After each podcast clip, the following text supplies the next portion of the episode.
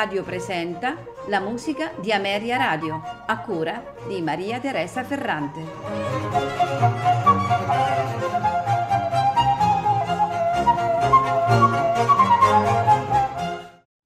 Buonasera e benvenuti alla musica di Ameria Radio.